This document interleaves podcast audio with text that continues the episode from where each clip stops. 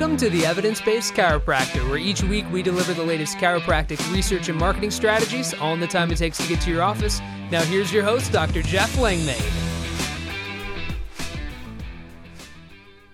Hello and welcome to the Evidence-Based Chiropractor. I am your host, Doctor Jeff Langmaid. This week we are back with more research and another brand new study that recently came out in chiropractic and manual therapies. I'll drop a link to this down in the show notes, but it is all around clinical indicators for recommending continued care to patients with neck pain in chiropractic practice. This was a cohort study.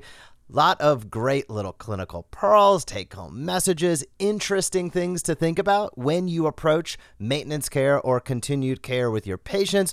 We'll dive into all of that and more on today's episode. Before we get started, I'll say a few words about Patient Pilot by the Smart Chiropractor. We recently made a massive upgrade to Patient Pilot, where we deliver daily reactivation reports. So if you would like a report showcasing the names of your patients ready to come back into your practice, you want to head over to the smart chiropractor dot com and schedule a demo. Anytime somebody in your email campaigns clicks call to schedule or click to schedule in the previous twenty-four hour period, we send you and your team an email the next day letting you know exactly who those patients are so that you can reach out in a patient-centric way. Many will just obviously click to call, click to schedule, end up back on your calendar that way, but staying in touch with, top of mind, staying communicative with the most valuable asset you have in your practice, your patient list. It's one of the most important things you can do if you're looking to build your practice without being overly stressed on paid advertising and conversion metrics.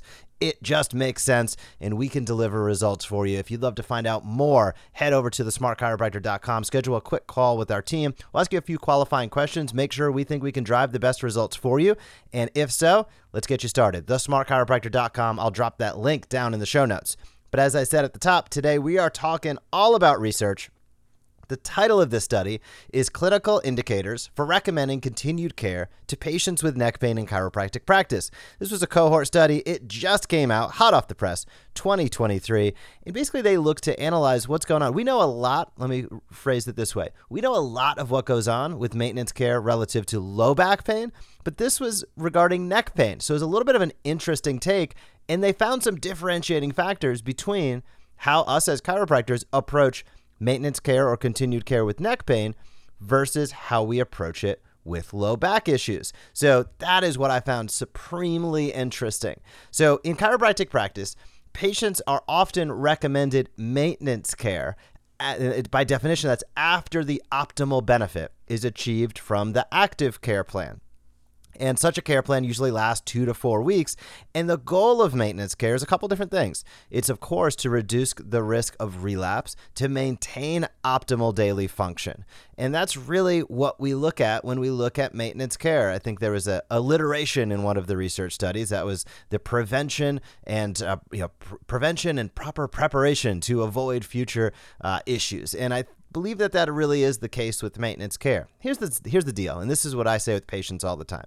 Gravity and time are undefeated. So if you come into my practice, if you come into the practice that I have, and you, we see that you have an issue, we, we very likely can take care of that issue most of the time, especially if it's neuromusculoskeletal related. However, gravity and time are undefeated, and many people don't change their behaviors and lifestyles. That's where maintenance care is a really good idea, as we've talked about on, I think, more maybe this year on this podcast than in any other previous years. And is maintenance care effective? I don't even think it's effective. I think it's practically mandatory for most patients. Now, mandatory meaning it should be recommended for most patients. And when we look at low back pain, normally this is when people have maintenance care is recommended historically, when patients have recurrent or persistent low back pain. And it has been concluded in previous studies that maintenance care is effective at reducing the total number of days with bothersome pain over a year's time. So does it work? Absolutely. Is it recommended with the right patients? Absolutely. Is it something that's a conversation you should be having? In my opinion, absolutely.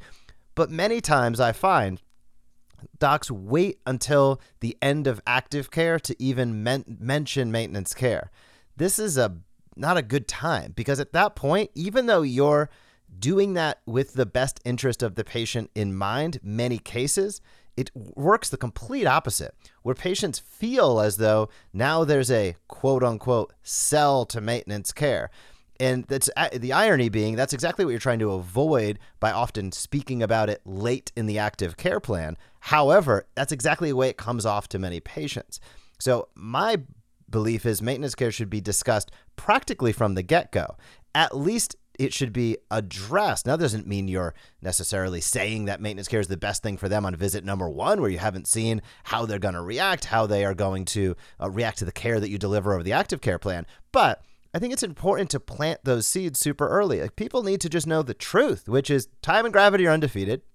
As you come in, if we see that we're able to get the gains we expect to help improve your quality of life, get you back to doing those things that you love, we, for our patients that receive the best results over the longest period of time, they typically come in on a maintenance basis as well, because you want to continue to do those things, and time and gravity will continue to weigh on you, and chances are you're going to go back to doing the activities. Many people don't change their jobs, dramatically change their diet, change their movement patterns, all in the course of the active care plan, where it's like, oh my gosh, you've changed your life so much. That's not the reality of what happens. So this is where people go back to doing the same things that they did before they came into your practice.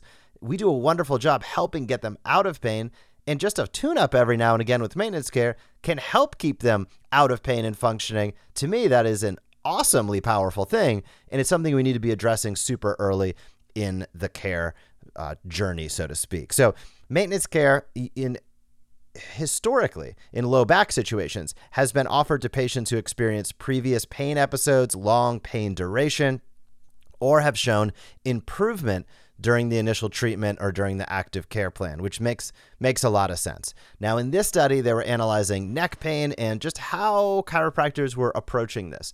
And the chiropractors that they had in the study were mainly female, sixty-four percent. The mean age was thirty-nine years old. And most chiropractors in the study had graduated from a college in the United Kingdom and had been in practice more than five years. And the sample size was just shy of two hundred total patients. And what they found was after four weeks, twenty-three percent had an appointment set up for continued care. These people were most of these patients were mostly female, reported previous pain episodes, a longer pain duration, higher pain intensity, and a higher number of musculoskeletal pain sites compared to patients without recommendations for continued care. So those were some of the factors that they that they found. They also found that a long duration of neck pain showed a significant association with being recommended continued care. So the duration for this study with this sample size with these docs showcased that the duration of pain was one of the most prominent factors that highlighted whether continued care would be recommended.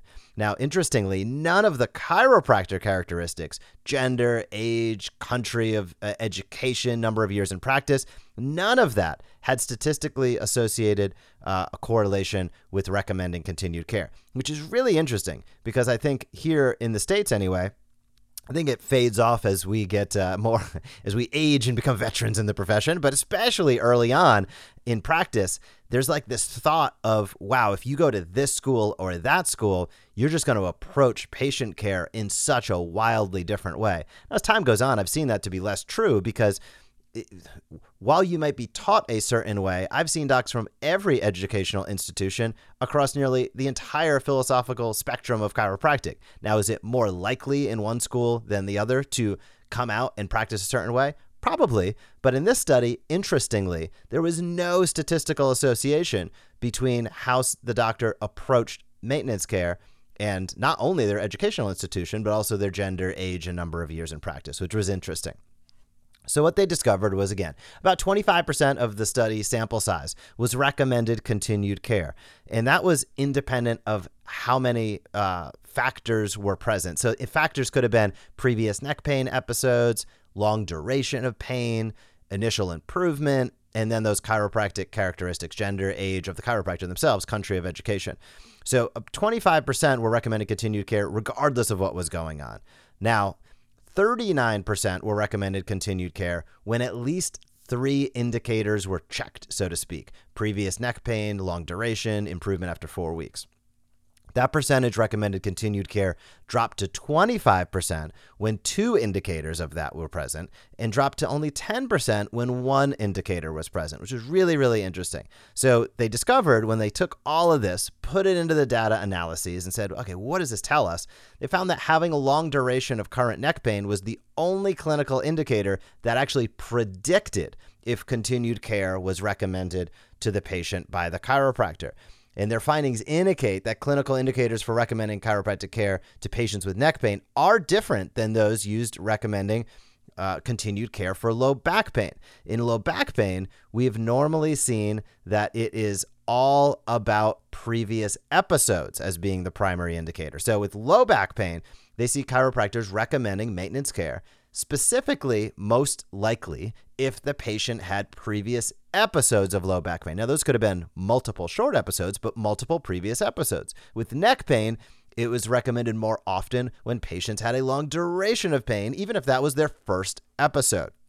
So that was interesting.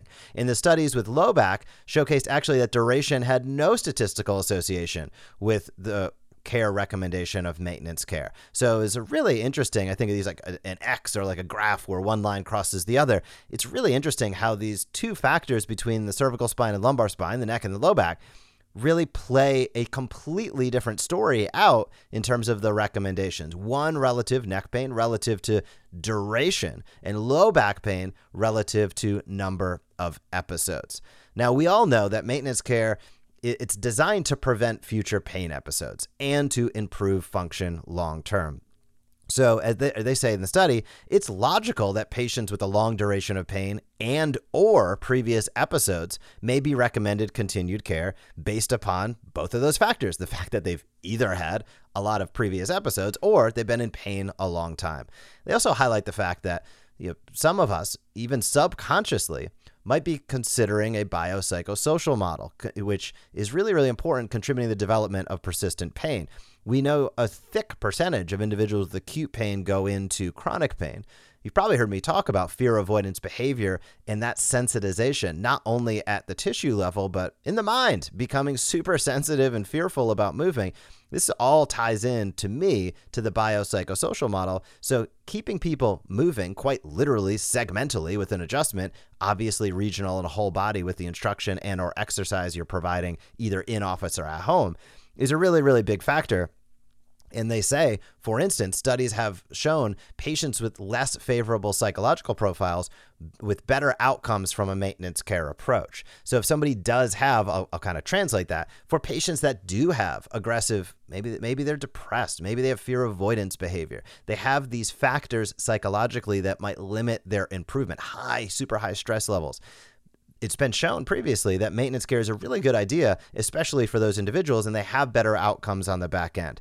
Why? Probably because there's some accountability and coaching along the way. When you're going in and receiving the care, you're speaking with somebody about what's going on. You're seeing that you might be able to move a little bit more than you think you can safely and effectively, and you get that encouragement, and you just have that accountability. That is such a key component that I think is overlooked often in practices. You know, people kind of come in for results and they stay for accountability, as a friend of mine once said, and it's one hundred percent true.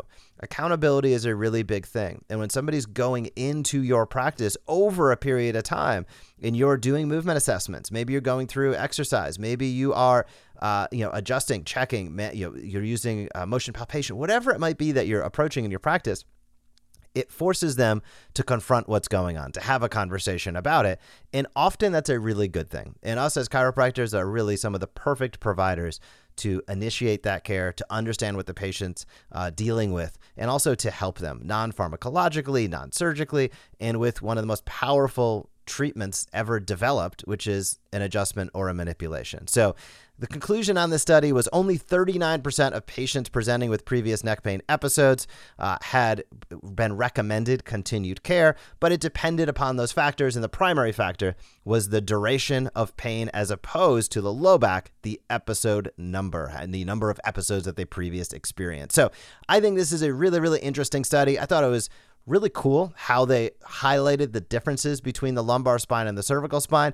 I also just think there's some things, hopefully, that we touched on on today's episode that gets you to step back and think about how you're approaching maintenance care in your practice. How are you thinking about it? When do you recommend it? How do you recommend it? And do you have differences between how you recommend it between people with neck pain issues and lower back issues?